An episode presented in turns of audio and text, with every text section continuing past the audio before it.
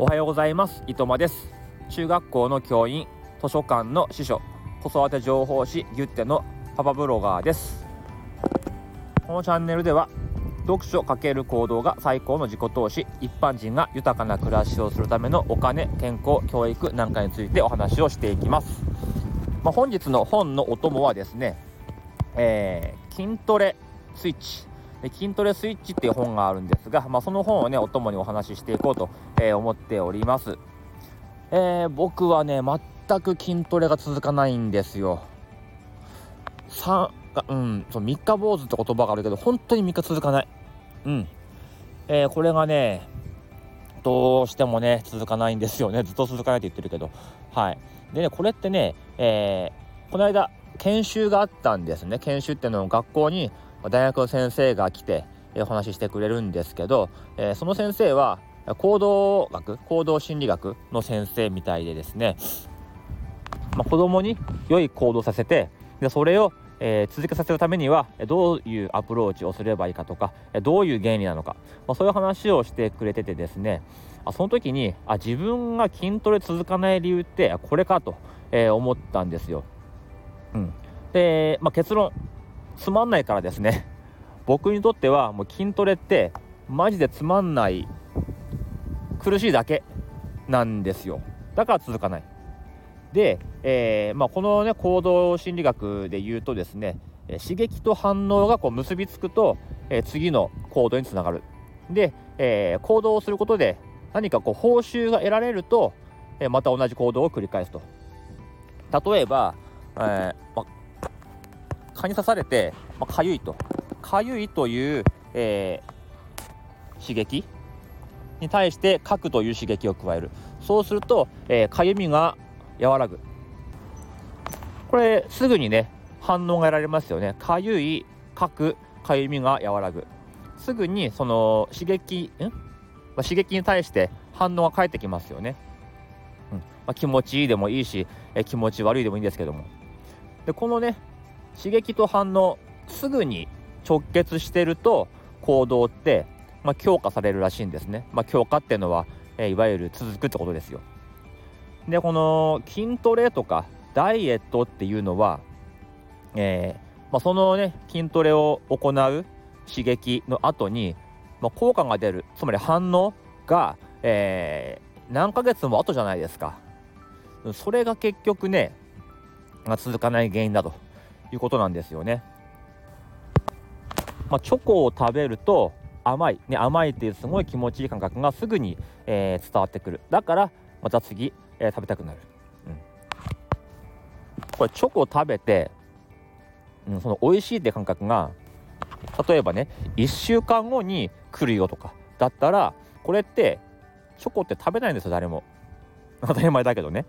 そういうことで筋トレって辛い、ダイエットも辛いんだけど、すぐにその後ね筋肉がつくとか見た目が変わるとか痩せるとかだとすれば、辛くても、続くんだけど、実際ね効果が現れるのは、目に見えるのは数ヶ月後。人間ってね、直前のすぐに得られる報酬の方にやっぱ目がいってしまうっていう、そういう傾向にあります。だから、何か行動をね、続けたいときはすぐに何か別の反応、報酬があれば、続くってことなんですよ。だから、筋トレすれば誰かにねすごい褒めてもらえるとかそういうのがあるともしかしたらいいかもしれないですね。そのね教授が言うには、学校ではねだから子供がいい行動をしたらすぐに認める、すぐにその場で言う、これが次の行動の強化になるということでした。だからそうね、筋トレもダイエットも誰かと一緒にやるとかでね、筋トレしたら褒めてもらえる、でパートナーに褒めてもらえる、そういうシステムがあると、次やろうという感じになるのかもしれないですね。でですね、その子供のねいい行いもですね習慣化してくると、周りの大人もそれがもう当然のことになってきますから、あまり褒めないそうですよね。だからちっちゃい子が家のお手伝いをすると、自分でね靴を並べたりする、皿を片付けたりする、それはもうやれて当たり前ってことで、褒めなくなったり、それについて何もね言わなくなったりすると、その行動って減ってくんですって、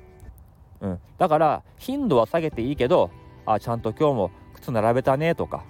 食器下げれたねとか、そういう声掛けって大事らしいんですよね。ちょっとね話が、子育ての話とか筋トレの話あっちゃこっちゃ言ってますけども、うん、要するに何か続けたいんであればいい報酬で、行動に対する報酬、すぐに得られる報酬があると、続くということです。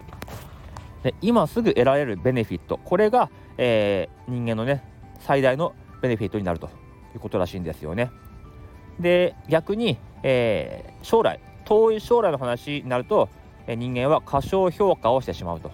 まあ今日筋トレしないぐらいでも、まあ、何も変わんねえだろうと、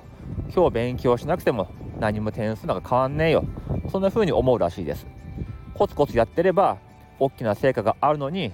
将来のことは軽く見ちゃうと。で今ある、快楽の快ね、今ある快の方を優先してしまう、うん、だから筋トレダイエット続けたければ何か、直接ねすぐに得られる快報酬を得るシステムを作んなきゃいけないということなんですね。ただね、うちの場合筋トレやったから妻に褒めてなんて言うのも嫌なので褒めてくんないだろうしね、そこはどうしようかということで、僕が考えてるのはまあね、いろんな本にも書かれてますけども、やっぱりながら筋トレですね。日常生活に筋トレの動作を取り入れると、もう完全に習慣になっているものに対して、筋トレを取り入れる。例えば物を拾うときとか、布団を畳むとき、これは腰をかが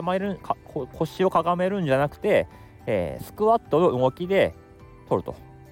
いうことをしたりとか、歯磨きをするときに、スクワットをする、つま先立ちで立つ